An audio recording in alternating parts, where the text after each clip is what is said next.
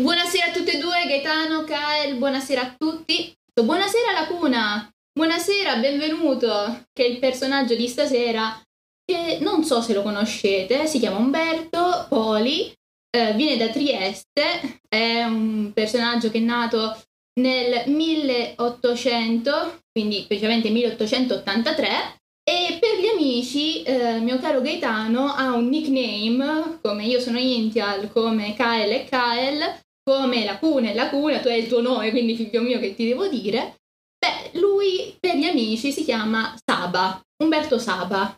Eh, è uno scrittore, è un personaggio italico, dato che appunto è triestino, anche se quando nasce lui c'era ancora, sì, praticamente sì, siamo ancora sotto l'impero austro-ungarico, mannaggia a loro, scusate, però ovviamente si gioca e si scherza, la buttiamo un po' sul ridere sulle battute, comunque stasera si parla appunto di Umberto Saba, un uomo che è vissuto anche lui a cavallo tra due periodi storici, e per dire amico, tra virgolette, di un certo D'Annunzio, comunque conosce D'Annunzio, farà amicizia con Ungaretti e Montale, quindi il periodo storico è proprio quello, eh, Pascoli, D'Annunzio, vede appunto e conosce diversi personaggi, conosce gli intellettuali eh, fiorentini del gruppo della voce, eh, però ora pian pianino parleremo di lui, è un personaggio bellino, è bellino, il ragazzo è bellino,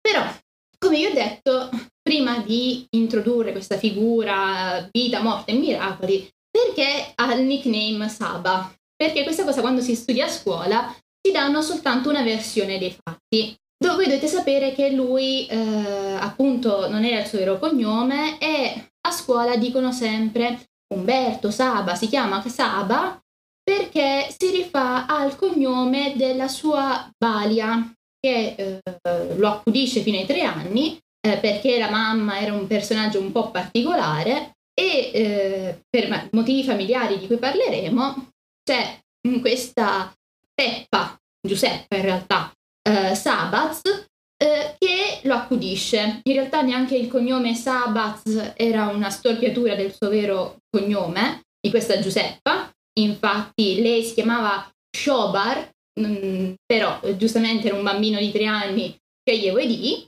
e eh, di solito appunto c'è la classica cosa del Umberto Samba, si chiama così, sì, eh, è buona, ma eh, secondo me era anche una brava signora, quindi capace che la cioccolata la sapeva anche fare, perché a stare a essere un creaturo, ciò- qualche cosa di cioccolata ci deve essere sicura la cuna. Però eh, fatto sta che la classica cosa della scuola è appunto pensare a questo richiamo, a questa Peppa uh, Sabaz, mentre uh, sono andata un po' a spulciare e ho beccato gente che dà altre definizioni, tra cui il fatto che il termine Saba, dato che appunto lui, l'autore, era di origine ebrea, in ebraico Saba corrisponde a uomo anziano, nonnino, e eh, dato che un, il suo bisnonno, che vi dico anche come si chiama perché mannaggia allora, eh, Samuel David Luzzano,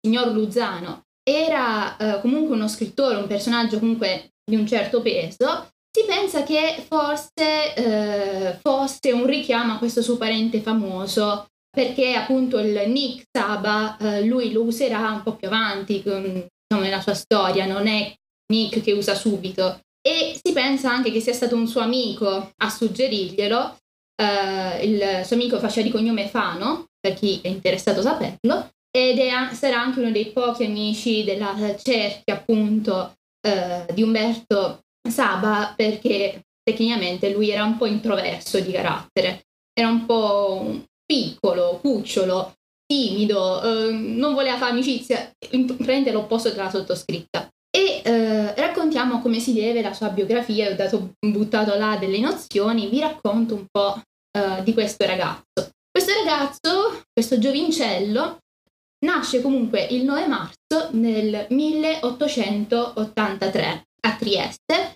da una famiglia tutto sommato benestante. Uh, suo papà è appunto Ugo Edoardo Poli, è diciamo un agente di commercio, eh, la mamma è eh, diciamo una, un, si chiama Ra- Ra- Raquel Cohen, dovrebbe essere Cohen, ed è una ragazza eh, tutto sommato di famiglia benestante, origine ebrea, e eh, tutto sembra tranquillo se non che eh, il bambino non incontrerà mai il suo padre, o almeno lo incontrerà quando sarà adulto comunque, perché prima eh, di, eh, diciamo così, a tutti gli effetti, eh, mettere su famiglia, stare tutti insieme, madre, padre e figlio, succede che il padre, eh, appena la sua moglie gli dice che è incinta, va in Messico, la ragazzi scappa in Messico. Eh, detta così suona veramente male, però tecnicamente il padre del nostro autore si ritrova in una situazione un po' particolare perché eh, da una parte era di natura spirito libero, quindi il fatto di avere legami familiari o comunque ehm, era sì, Air Mexico, sì, va diretta parte, parte. E diciamo comunque uno spirito libero, quindi mette su famiglia, poi la moglie rompeva e giustamente la moglie, non sto scherzando, la mamma di Umberto Saba era parecchio rigida. Dall'altra, la cosa forse veramente più di peso e più importante è il fatto che eh, il nostro eh, signor Saba, eh, o almeno il nostro signor Poli, il padre di Umberto Saba, si ritrova a essere, ehm, diciamo in qualche modo, invischiato con eh, un certo personaggio, mm, diciamo così, rivoltoso per quanto riguarda, eh, diciamo, l'impero austro-ungarico. Uh, questo personaggio si chiamava Oberdan e uh, quando questo personaggio venne catturato e uh, venne giustiziato, poco prima di questa situazione, diciamo così, molto simpatica, arriva alle orecchie della famiglia dell'autore il fatto che il padre è ricercato quindi se rimaneva letteralmente a Trieste, gli facevano la pelle, o minimo minimo lo sbattevano in galera. Quindi il padre comunque è costretto a scappare, ad andare in esilio e appunto l'autore si ritrova da bambino con una mamma eh, un po' eh, diciamo così eh, nei guai eh, e eh, che si ritrova appunto a dover accudire questo neonato alla fin fine e si ritrova eh, praticamente a um, chiedere aiuto a una balia, Giuseppa Tobar, si chiama così, eh, che si prende a cuore il bambino in una maniera assurda, ragazzi. Immaginatevi che se lo vede veramente come se fosse suo figlio, perché tra le altre cose eh, il suo vero e proprio figlio era morto di recente, quindi il bambino appena nato eh, vede in questa figura letteralmente sua madre e eh, d'altra parte abbiamo invece questa signora, questa Giuseppa, che tratta l'autore come un figlio a tutti gli effetti, gli fa fare di tutto e di più. E lì eh, immaginate che a un certo punto il bambino fino a tre anni conosce questa figura, la vede come mamma, è una situazione tutto sommato tranquilla, fino a che a un certo punto arriva e ritorna la vera madre della, dell'autore, che dice giustamente, eh, sì bimba, però non è tuo figlio, ridammi, eh, mm, ridammi Umberto indietro, ridammi mio figlio indietro. E eh, immaginatevi ovviamente un bambino di 3-4 eh, anni eh, vedersi staccato dalla figura che è nella sua mente sua madre perché lui aveva associato la sua balia a sua madre. Quindi immaginatevi un po' il trauma di questo bambino. Eh, non so se avete, mai pres- avete presente Heidi, ok? Ci sono delle scene di Heidi, mi ricordo quando ero piccola, che erano, eh, per esempio, quando Heidi venne portata eh, a, non mi ricordo, nella casa di Clara, ok? Che viene strappata da, dal nonno, da Peter, eccetera, eccetera, e lei piange disperata. Ecco, lì Heidi eh, aveva sì, 7, 6, 7 anni. Qua si parla di un bambino di 3, 4 anni. Quindi immaginatevi un po' il trauma. Eh, sentirsi come un oggetto, ma più che come un oggetto, la cuna era veramente piccolo, quindi eh, tu immaginati, magari te stesso da piccolo, arrivava qualcuno e ti rapiva dai tuoi genitori. Il concetto che ha avuto il nostro autore, eh, tanto è vero che questa cosa lo traumatizzò, e gli venne a creare successivamente eh, situazioni di depressione e di stress che sfociarono anche con eh, ansia, con eh, quasi malattie croniche, psicologiche, eh, esaurimenti, eccetera, eccetera. Cioè, questo fu un, per lui un, veramente un danno. Quindi, madre dell'anno, comunque, la madre di Saba è una madre dell'anno. Eh, aveva comunque associato la Bali alla madre, esattamente. E eh, giustamente questa storia ci viene anche raccontata poi dall'autore, perché dovete sapere che Umberto Saba è molto allora, tutti gli autori sono autobiografici, ma lui è veramente troppo autobiografico e lui racconta nel piccolo Barto, eh, questa sua opera, appunto di questa raccolta poetica, di questo suo trauma infantile, di queste sue vicende infantili, giovanili, dove eh, voi immaginatelo, ok, mi trovo eh, affidata a mia madre, la mia vera madre, eh, però non ho una figura paterna, eh, è tutto triste, monotono, malinconico, a scuola non va bene, prova a studiare, fa il liceo classico, eh, fa eh, il ginnasio, quello che eh, avete presente sono i primi anni del liceo classico, e gli dicono guarda non continuare perché sì ti promuoviamo ma per miracolo. Eh, prova a mm, studiare ma cioè prende studia a casa da autodidatta perché deve pensare anche a mantenere non solo sua mamma perché ormai è l'ometto di casa ma anche le sue due zie perché ha eh, la madre aveva due sorelle una che era vedova e l'altra che era nubile e quindi lui lavorava anche se da ragazzino al negozietto di antiquaria di libri diciamo antichi usati di famiglia. Quindi immaginatevi veramente il mood di sto ragazzetto. E eh, a questo punto lui non si riesce, come vi ho già detto, neanche a fare amici, è un personaggio un po' eh, dolorante in tutta la sua giovinezza, finché a un certo punto, ok, inizia a farsi una cultura da solo, inizia a studiare tranquillamente i classici, soprattutto lo vediamo interessarsi a Petrarca, a Leopardi, che ti fai Giovannino, te ne... Ovviamente se uno deve soffrire, deve soffrire anche l'altro, quindi Giovannino Leopardi c'è sempre. Abbiamo Vittorio Alfieri eh, e abbiamo anche Manzoni. E Manzoni ritornerà. E, ok, studia i classici, ma studia eh, anche i moderni, tra cui il Carducci e quel maledetto non lo sopporto ragazzi, è proprio sensazione personale, poi in realtà può essere anche favoloso per voi, però io non lo sopporto, D'Annunzio.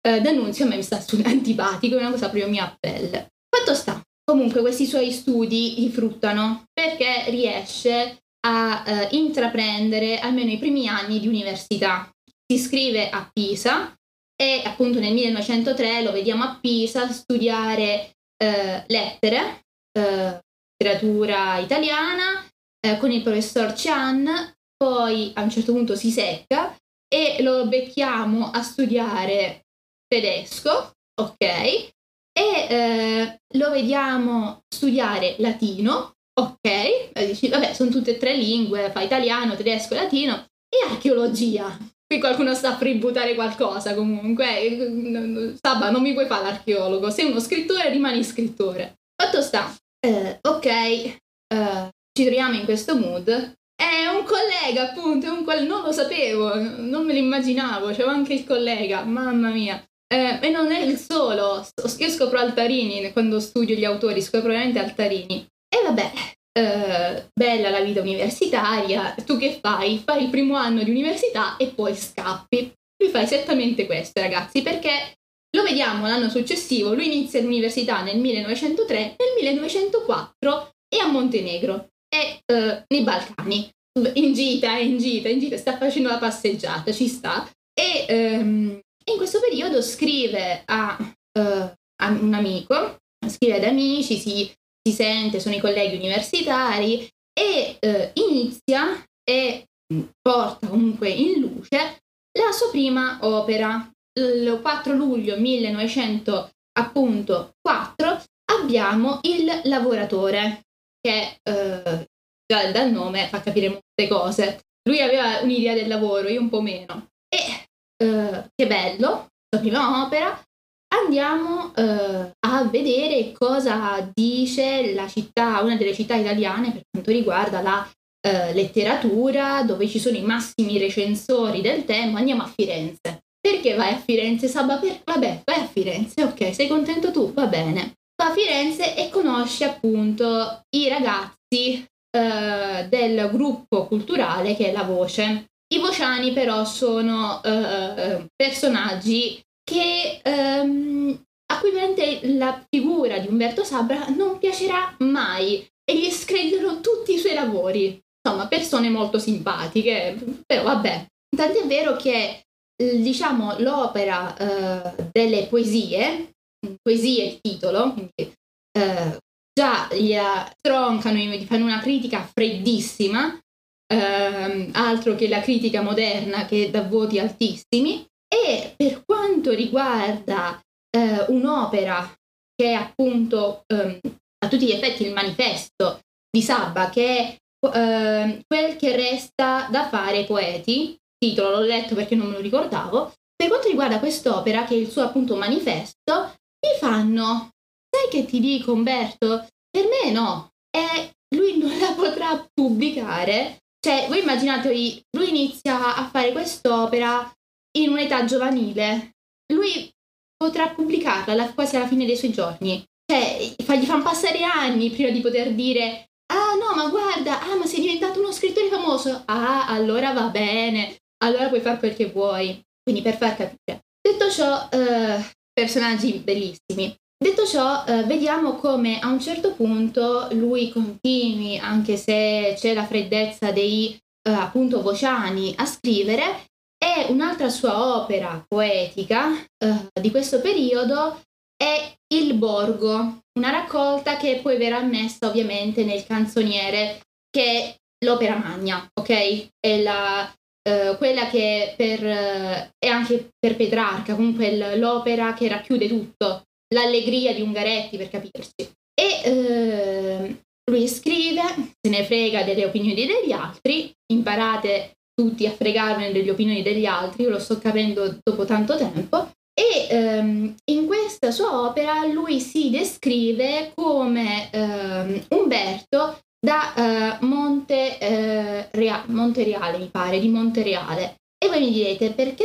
Uh, perché mh, Montereale era praticamente il luogo di origine di suo padre, quindi era una, una dedica al papà che non si era mai visto prima, chi l'ha visto. Detto ciò, in questo periodo, comunque età giovanile, siamo intorno ai 20-25 anni, ha anche modo di beccare una figura, una certa Carolina, eh, per, eh, nei suoi testi la chiamerà Lina, che eh, diventerà nel 1909 ehm, sua moglie a tutti gli effetti.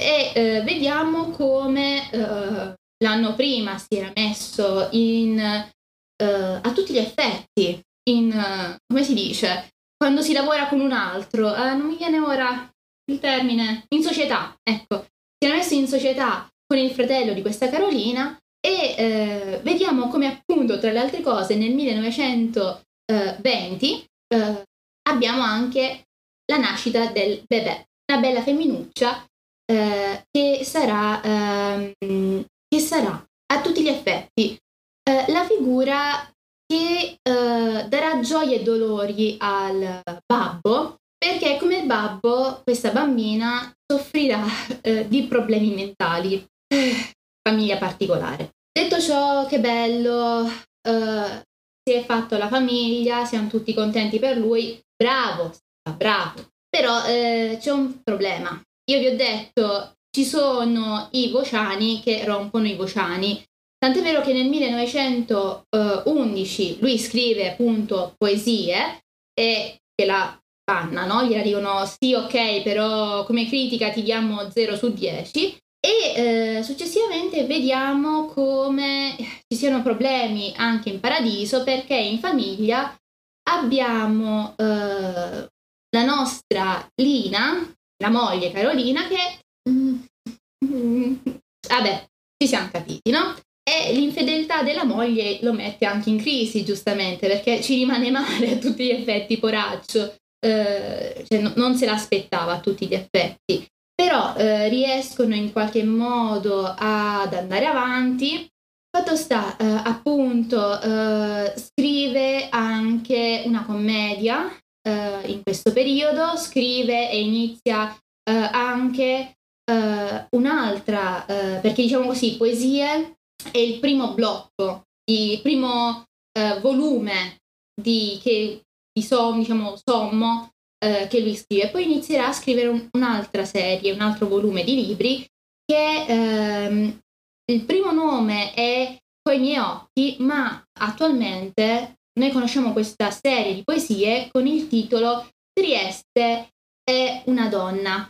Non so se avete presente la poesia, c'è una poesia di Saba dove appunto Trieste viene descritta, e anche per questo gli ho messo il titolo eh, L'amato di eh, Trieste, perché eh, viene descritta appunto Trieste come una ragazza un po' aggressiva, un po' turbolenta, un po' maschiaccio, però appunto eh, c'è un affetto profondo per questa città, mm, proprio di base nell'autore. L'autore è molto legato a Trieste, eh, e la vive al 100% se non di più. E comunque, eh, vi ripeto, scrive eh, eh commedia eh, che prende anche lì è la storia appunto del tradimento della moglie, anche lì ovviamente gli dà picche, eh, ha modo di conoscere anche D'Annunzio, si incontrano, ha una vita un po' vorticante, un po' particolare, un po' eh, frenetica a tutti gli effetti, finché a un certo punto lo vediamo eh, dopo appunto il problema che è, è stata la situazione familiare un po' in crisi con Lina, eh, andare tutta la famiglia a Bologna perché a Saba eh, gli è stato chiesto una collaborazione con eh, la rivista Il Presto del Carlino. Una, penso che sia ancora una rivista eh, presente oggi, però non vorrei dire una cavolata, ma mi pare di sì, perché l'ho già sentita nominare più di una volta. E eh, questo lo, lo, abbiamo nel 1913, mentre cinque anni dopo, quindi nel 1918, lo vediamo invece a Milano. E voi mi direte, che fa a Milano? Si va a vedere la scala? No, eh, in realtà gestisce un caffè, un caffè eh, del, tre, del, teatro Eden. Lo gestisce con la famiglia e proprio il clima milanese, il clima eh, grigio, triste. Eh, gli danno l'ispirazione per un racconto. Il racconto è eh, noto come la serena disperazione. Questo fa capire che eh, Milano crea, crea problemi comunque di fondo, di base. Fatto sta è Milano e Milano, eh, a questo punto se non ti sta bene Milano, tornatene a casa tua. C'è un problema però. E se io ho detto eh, era Milano nel 1918, c'è un problema, c'è la guerra. E eh, c'è da dire che il nostro Sabba la prima guerra mondiale se la fa e si fa anche la seconda in maniera diversa. Perché Sabba si ritrova a essere arruolato, lui era tra le altre cose interventista, si va in guerra, sì, lui eh, vi dico anche fece collaborazioni anche con eh, la rivista eh, di un certo zio Benito, eh, per farvi capire, ricordatevi che Benito prima di diventare quello che è diventato eh, era a tutti gli effetti prima eh, maestro di elementari, poi riuscì ha diventato un caporedattore, se non mi sbaglio la rivista, fatemi vedere, ah, Il Popolo d'Italia, ecco, si chiamava così, ce, ce l'ho segnato, non, non, non, sono massima esperta, soprattutto di Benito non sono massima esperta, però um, lo vediamo appunto uh, collaborare, essere interventista e vuoi andare in guerra? Vai in guerra, sei cittadino italiano tra le altre cose, anche se abiti in un territorio eh, che è tutto sommato, eh, diciamo, mm, del sacro, sì, del sacro romano impero, scusate, dell'impero austro-ungarico, il mio cervello un attimo si è frizzato, comunque era cittadino italiano, quindi vai, contento, eh, imbraccia le armi e eh, lo vediamo però sempre combattere nelle retrovie perché la prima volta lo si becca come eh, soldato che teneva d'occhio un campo di prigionieri. Abbiamo tracce negli archivi di eh, appunto di questo Umberto che lavorava lì. E poi lo vediamo come eh, personale, eh, diciamo così, eh, sempre delle retrovie. E voi mi direte, ah beh, perfetto, cioè eh, si è fatto fare la giornata di lavoro e fa morire gli altri. E c'è un problema anche di fondo. Lui non resta nelle retrovie perché vi ho già detto che lui soffre di eh, disturbi mentali, ha palesi crolli depressivi, ha schizofrenia, a uh, crisi a tutti gli effetti e uh, ne aveva già avuto uh, uno nel suo periodo universitario, tra le altre cose era stato anche per quello, io l'ho buttata sullo scherzo, che si è andata a fare la vacanza a Montenegro, ma in realtà era anche per quello che aveva lasciato l'università, che non reggeva ragazzi, e in guerra, se tu comunque soffri di depressione, schizofrenia, comunque hai qualsiasi tipo di disturbo mentale in guerra, come anche un, un disturbo fisico, non te lo puoi permettere.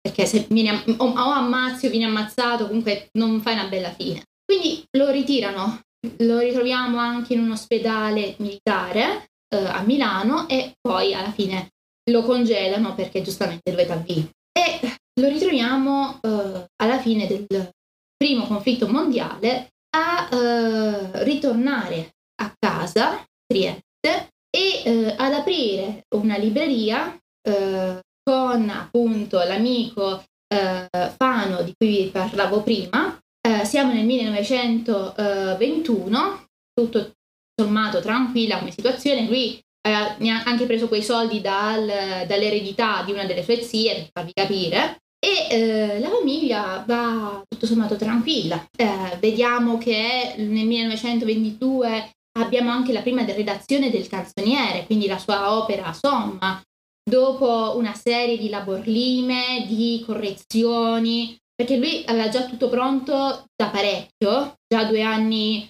anche tre anni prima aveva già iniziato a smanettare, a fare, però la redazione ultima l'abbiamo nel 1922 e eh, appunto vediamo come pian pianino, pian pianino inizia ad ingranare perché i vociani forse si levano dalle ma vabbè, lasciamo stare, ce l'ho a morte con quei personaggi perché eh, il problema è che l'hanno fatto critica perché erano filo, eh, perché vi spiego il mood, perché ce l'ho tanto con queste figure. Vi ho già detto che eh, l'autore ha un atteggiamento eh, che eh, nel testo appunto di ehm, appunto cosa dovrà fare l'autore, eh, il poeta, eh, che cosa resta da fare al poeta, eh, dice appunto che il suo mood di eh, raccontare, di eh, scrivere poesia è un mood che si associa più alla sincerità e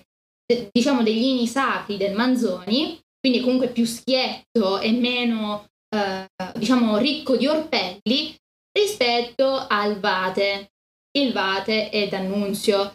Avete presente la pineta di D'Annunzio? Ah, piove sulle Merici, piove su...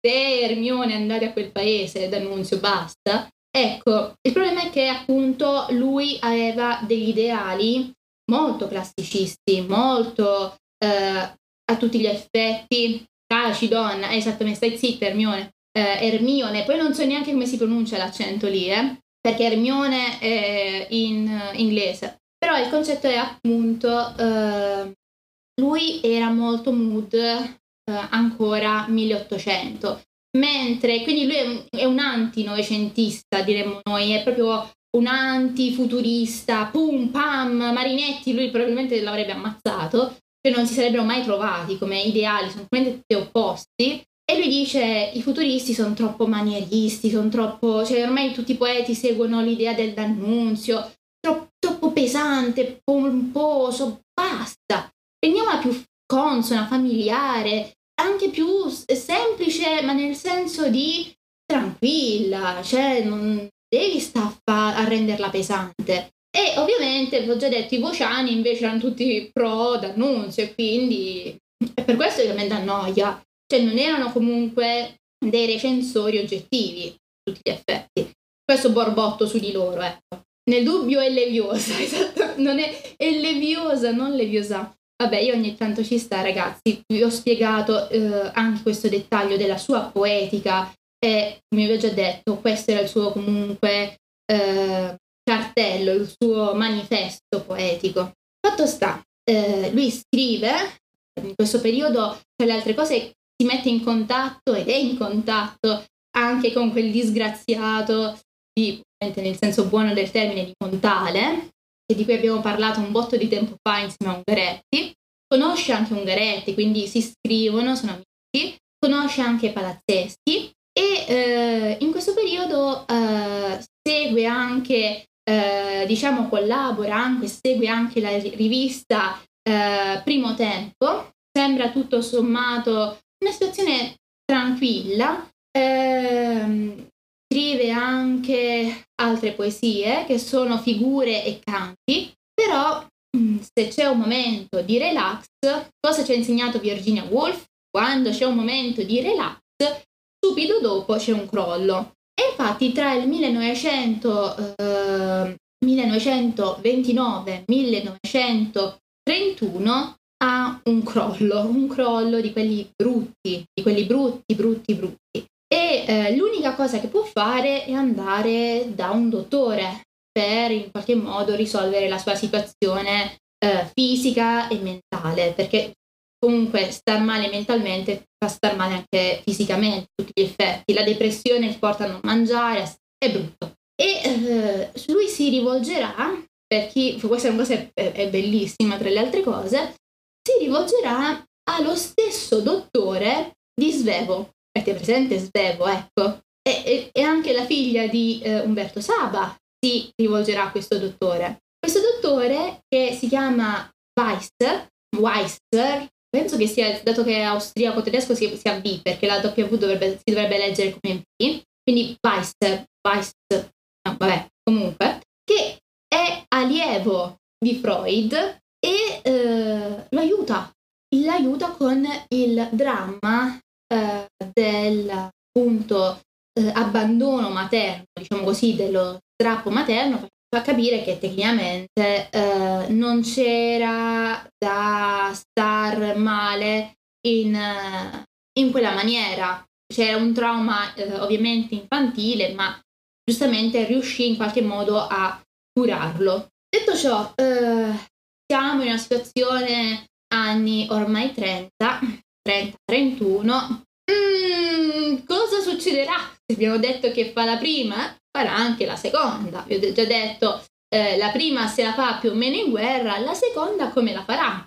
Soprattutto essendo di origine ebrea. Mm, ragazzi, indovinate, io non, non dico nulla, vi lascio un... No, vabbè, non faccio la scema, però siamo comunque anni 30, sappiamo che eh, appunto 1938 in Italia vengono sancite e, eh, le, appunto le, le leggi razziali e lui si ritrova in una situazione un po' spinosa che lo porta ad andare eh, per un anno a trasferirsi a eh, Paris, a Parigi per poi ritornare in Italia, a Roma. Eh, il problema è che intanto ha dovuto vendere la libreria eh, di famiglia ormai perché comunque eh, la, ci, ci, aveva lavorato per un po' di tempo e gli è toccato venderla perché non poteva tenerla, se no succedeva l'inferno. Quindi si ritrova moglie, figlia a carico eh,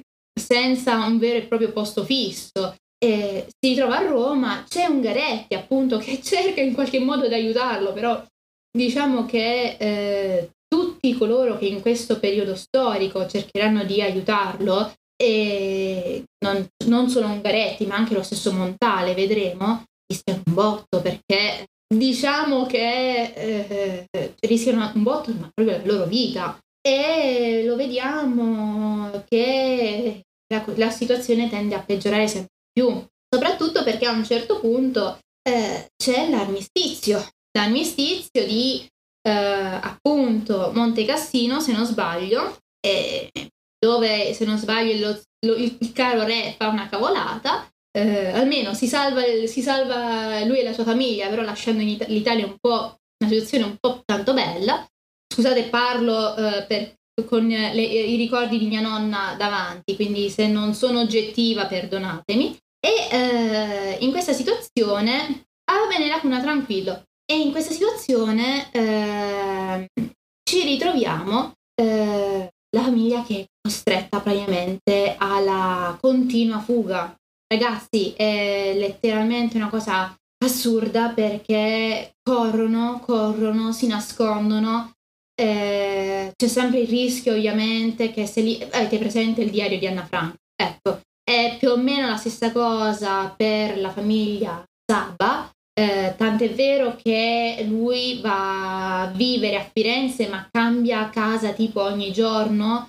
Eh, c'è Montale che ehm, anche lui eh, cerca di aiutarlo portandogli alimenti, portandogli il necessario, ma è una situazione orribile. Eh, vediamo come, eh, tra le altre cose, come vi ho già detto, non, Montale non sarà il solo, ma ci sarà anche Carlo Levi, eh, che poi diventerà, eh, diciamo, si, si, innamorerà e diventerà il compagno eh, della figlia di Saba, che cerca di aiutarli dove può. Carlo Levi è un altro personaggio comunque del mondo della letteratura italiana, non è Primo Levi, però eh, è comunque scrittore anche lui. E la situazione, finché non si calmano le acque eh, con il dopoguerra è brutta, è brutta per la famiglia Saab. Detto ciò, ehm, in questo periodo lui scrive, eh, anche in questo periodo ovviamente, poesie, le ultime cose e eh, vediamo una situazione più tranquilla eh, a partire dal dopoguerra con eh, una situazione in cui ormai eh, il nome di Saba è un nome riconosciuto da tutto e da tutti. Eh, ci sono ormai anche eh, scrittori che seguono l'esempio di Saba, eh, la critica lo riconosce come maestro a tutti gli effetti e lo vediamo iniziare a vincere premi.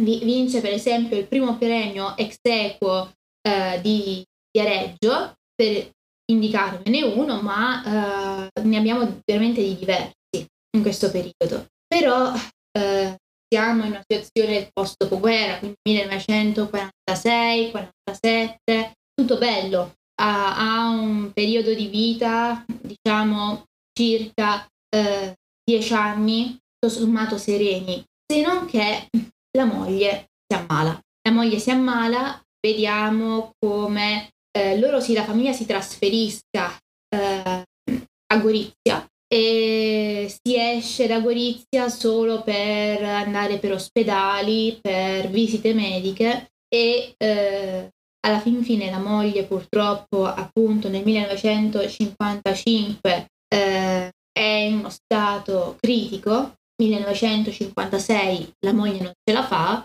per le altre cose in questo periodo ormai anche Saba si è ammalato, anche lui è sofferente e eh, lo vediamo letteralmente, questa è una cosa veramente triste, però letteralmente nove mesi dopo la morte della moglie, lo vediamo praticamente il 25 agosto del 1957 morire a Trieste, eh, da solo, e dove è nato, dove è morto, la città che è tanto amato eh, comunque diventerà, eh, che è stata la sua culla, diventa anche la sua tomba. Il, nel è seppellito nel cimitero Sant'Anna. Eh, proprio non penso che qua ci sia tutta gente di Trieste, penso siamo i soliti nomi, però immaginatevi un po' il mood. E eh, sappiamo che come figura eh, rispetto ai suoi contemporanei, a parte che anche lui, come quasi tutti gli autori che ho beccato, sono autori di passaggio tra periodi storici, soprattutto eh, questi mm, diciamo del 1900 sono personaggi anche che vedono la guerra e si vede anche come il suo carattere interventista a un certo punto gli si ritorca contro per quanto riguarda invece il voler andare in guerra, poi si ritrova dentro la guerra una seconda in una situazione ovviamente di svantaggio. La, la fine è stata un po' triste, però giustamente ehm, eh, se la vi e se la morte, cioè è vita e morte, purtroppo io racconto anche la storia appunto del, dei personaggi per questo motivo, per far capire anche il background, perché un autore scrive quelle determinate cose. So che mm, per alcuni la biografia è noiosa, sarebbe molto bello invece dite voi, ah beh, prendi il canzoniere, facciamo un po' di lettura e perché no, parafrasi o eh, commento così. Ora per esempio commenteremo, se vi va, eh, appunto Trieste, quella, la poesia, però il concetto è se non hai di base la storia dell'autore, non conosci un minimo la sua vita, per questo ve la racconto, non capisci determinate situazioni. Cioè, se io non vi avessi detto eh, già il semplice fatto eh, che appunto nel borgo lui si fa chiamare Umberto eh, da eh, Monte Reale. Perché da Monte Reale? Niente, perché era il paesino dove era nato suo padre e era una citazione al babbo, per farvi capire. Però se tu hai la biografia ci arrivi su queste cose, se no dici vabbè, boh, era un, nick, un nickname così a random, dove andava spiegata sta cosa. Però eh, è un, io la vedo così, se non sai il minimo dell'autore giustamente non puoi andare avanti. Detto ciò, ehm, parliamo un po' della poetica, eh, prima di leggerci quella poesia insieme, però eh, anche se ve la leggo penso che non sono una massima lettrice, però eh, la capirete, penso, è italiano. Non so leggere la mia lingua? Probabile. Um, fatto sta, uh, noi abbiamo uh, anche tra le altre cose, non ve l'ho detto, una sua incompleta autobiografia che è l'Ernesto, però non, non dilunghiamoci su questo fatto e vi racconto un po' della sua poetica del suo mood di scrivere e perché si comporta in determinate maniere. Come vi ho già detto, lui ha la predilezione ehm, di raccontare eh, in maniera a tutti gli effetti eh, semplice, familiare, eh, non ricca di orpelli, eh, tecnicismi, manierismi, eh, le sue opere. Certo, questo non vuol dire ovviamente che non ci siano uh, delle forme poetiche. Per esempio vedremo che uh, a Trieste appunto la mettere a paragone con una ragazza un po' aggressiva, un po' tosta, comunque un manierismo, similitudini, metafore, queste ci sono, però è meno pesante eh, degli autori che sono quelli del primo Novecento. E vediamo anche come ci sia appunto il mood che vi ho già detto, quello classicista, quello canzoniano, quello, anche la stessa citazione del termine canzoniere è una derivazione dal Petrarca e anche il mood di molte sue poesie, perché vi spiego, lui si rifà molto a tematiche quali eh, quelle Freud ha una certa vena, perché l'ho raccontato, però dovete sapere che lui legge sia Freud che Nietzsche e nei suoi testi vi è psicologia, vi è eh, un minimo di, di, racconto biografico e di sentimento nascosto dell'autore, vi è il desiderio di vita e vi è anche la sofferenza, la tristezza, ma anche la gioia della vita. E eh, perché no, anche nei suoi testi, l'abbiamo già detto, vi sono richiami alla famiglia, sia che sia appunto la, la sua, il suo periodo giovanile, quindi sua madre, suo padre, eh, la stessa Peppa eh, Sabat, che, di cui abbiamo comunque tracce nei testi, eh, sia in un periodo più adulto in cui abbiamo eh, appunto eh, Lina o Linetta, che era figlia, eh, che sono appunto moglie e figlia. lui era un personaggio dolce, è un personaggio eh, molto affascinante perché è psicologicamente interessante, perché descrive se stesso e la sua psiche nei suoi testi e, mm, la sensazione che mi ha dato, infatti l'ho voluta, me la sono anche segnata perché è stata proprio una sensazione a pelle, eh, quando sono andata a rivedere un po' quest'autore, è stata quella di un vino. E voi mi dite che sei un'ubriacona, Intial, che cosa c'entra il vino con quest'autore? Io me lo sono immaginato con questo mood. Immaginatevi un vino antico, in una botte antica. L'autore è uh, questo vino che è vissuto circondato da questa botte antica, che sono i classici, e eh, diciamo si trova circondato da qualcosa che dà valore, perché io forse perché sono teologa, quindi l'antichità per me è quell'incentivo in più eh, rispetto alla modernità, cioè non è un, um, l'autore, sempre definendolo un vino, non è un vino eh, novello messo in una botte di plastica, è eh, un Chianti, è un Chardonnay e non li so i vini lì, quelli pregiati, quindi scegliete voi quale, in una bella botte di rovere che però eh, viene venduto, si ritrova eh, a essere circondato da vini imbottigliati eh, in, mentre lui magari una bottiglia di vetro, quindi è, ha proprio tutto il carisma dell'antichità, lui si ritrova però circondato, che in questo caso il vetro lo metto a paragone con il, appunto lo stile mille, del 1800, eh, quindi mazzoni, eccetera, eccetera, abbiamo una, però una, questo vino, questa figura circondata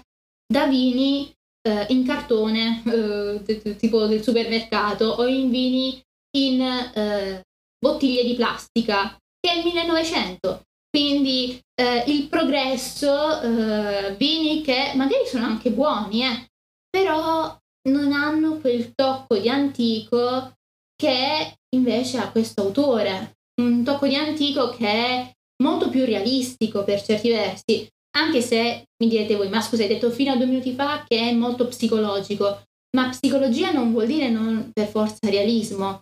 Cioè, ora eh, ve lo, vi faccio vedere, anzi ve lo leggo perché non vi posso far vedere, però ecco, immaginatevi, eh, eh, comunque immaginatevi appunto la situazione, ehm, ho qui il testo, di eh, questa figura femminile che è eh, Trieste, eh, in cui appunto abbiamo questa descrizione femminile di questa ragazza, questa città, ehm, però vedete l'idea già mi dite sì, ma quindi è psicologico, non è oggettivo, e invece sentite, ho attraversato tutta la città, poi ho salito un, un'erta, popolosa in principio, e la deserta, chiusa da un muricciolo, un cantuccio in cui solo siedo, e mi pare che dove, eh, dove esso termina, termina la città. Trieste ha una scontrosa grazia. Se piace è come un ragazzaccio aspro e vorace, gli occhi, eh, con gli occhi azzurri e mani troppo grandi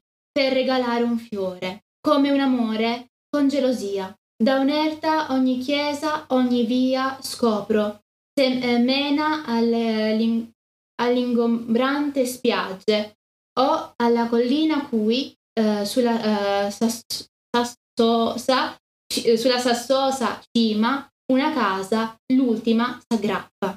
Intorno circola ogni cosa, un'aria strana, un'aria tormentosa, l'aria natia. La mia città, che in ogni eh, parte è viva, ha il cantuccio a me fatto, alla mia vita pensò se schiva. Quindi, vedete, è sì psicologico, Comunque, immaginatevi appunto questo mood eh, psicologico, eccetera, eccetera, in cui appunto lui si trova in questo cantuccio, eh, però notate come descrive il paesaggio, eh, come piega le strade, le, la, la, via, eh, sul colle c'è l'ultima casa e vede, cioè, anzi riesce a vedere anche la spiaggia, è oggettivo. Cioè comunque c'è una descrizione, ma non è la semplice descrizione, è descrizione, sentimento e psicologia. È la mente del, pers- del personaggio, autore, che eh, guarda,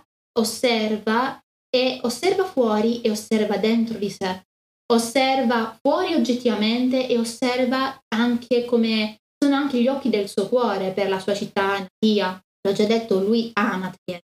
Quindi giustamente eh, questo ragazzaccio che non è eh, ha gli occhi azzurri, le mani grandi, eh, che ama ma è anche geloso, è, è aggressivo però è la sua città, è quella sensazione che è, è dolce amara come sensazione, io non so se riesco ad esprimervela.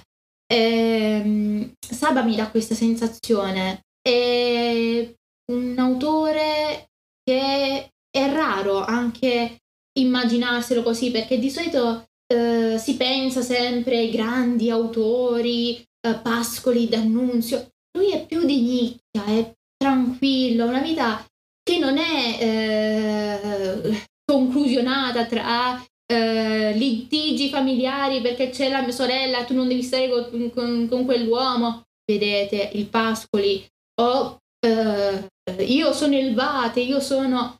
Tu sei un Vater, non il Vate, però, sh, raga, dissing ad Annunzio, sì, non mi piace quindi se a qualcuno piace, eh, linciatemi pure, però il concetto è che comunque non, mi, non cambierò la mia opinione. Invece a me Saba piace di gran lunga di più perché è qualcosa di più intimo e nello stesso tempo veritiero, eh, senza troppi orpelli, troppe cose. Ah, piove su di noi, Ermione, le mirici, i pini, la pineta, le, fratte, eh, i ramoscelli. Lui è, dice, io guarda, mi sono fatta sta passeggiata lungo la collina e ho visto tutto il panorama e sono rimasto incantato della mia città. È molto più lineare e pulito. Ora, non so cosa sono riuscita a farvi trapelare, però io spero che un minimo di interesse o anche di curiosità eh, di essere riuscita a farvela sentire, ecco. anche solo darci un'occhiata non sarebbe una cattiva idea per quest'autore. Cioè lo, lo consiglio vivamente tantissimo, però eh, giustamente ognuno ha il suo mood. Direi che la, la, la chiusura di quest'autore l'ho data. Eh, eh, non penso ci siano domande o curiosità, oppure se le avete, non lo so, eh, fate. Um, vabbè, comunque, buona serata, buon proseguimento e alla prossima ragazzi. Ciao ciao a tutti!